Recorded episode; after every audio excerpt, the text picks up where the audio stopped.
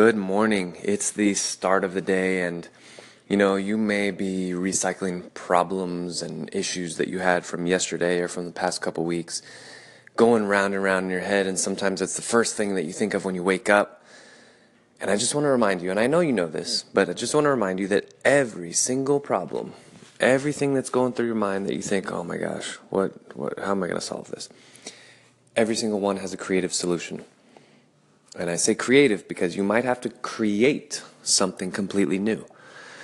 So what it takes, though, is for you to sit down above your problems.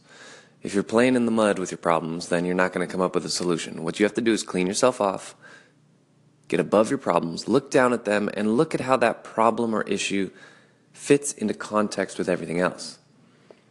This is, this is key. And then once you're out of the problems, you're out of the mud, you're cleaned up, you realize that that muddy patch over there is really just one part of the entire world, and there's context. Then you can start thinking creatively about a solution.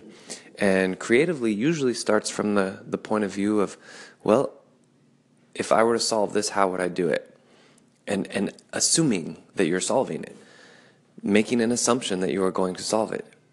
Um, Or you can fast forward in your mind to a day, a week, a month, a year after you solve the problem, and then ask yourself, or imagine you're being interviewed by somebody and they ask you, hey, how did you solve this problem?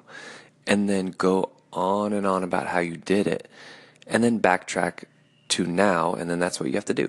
So uh, as you're doing that, as you're going through today, start to think of that one issue that you really want to get get through, you know, get around that, and start to think creatively about that one issue, and uh, you'll be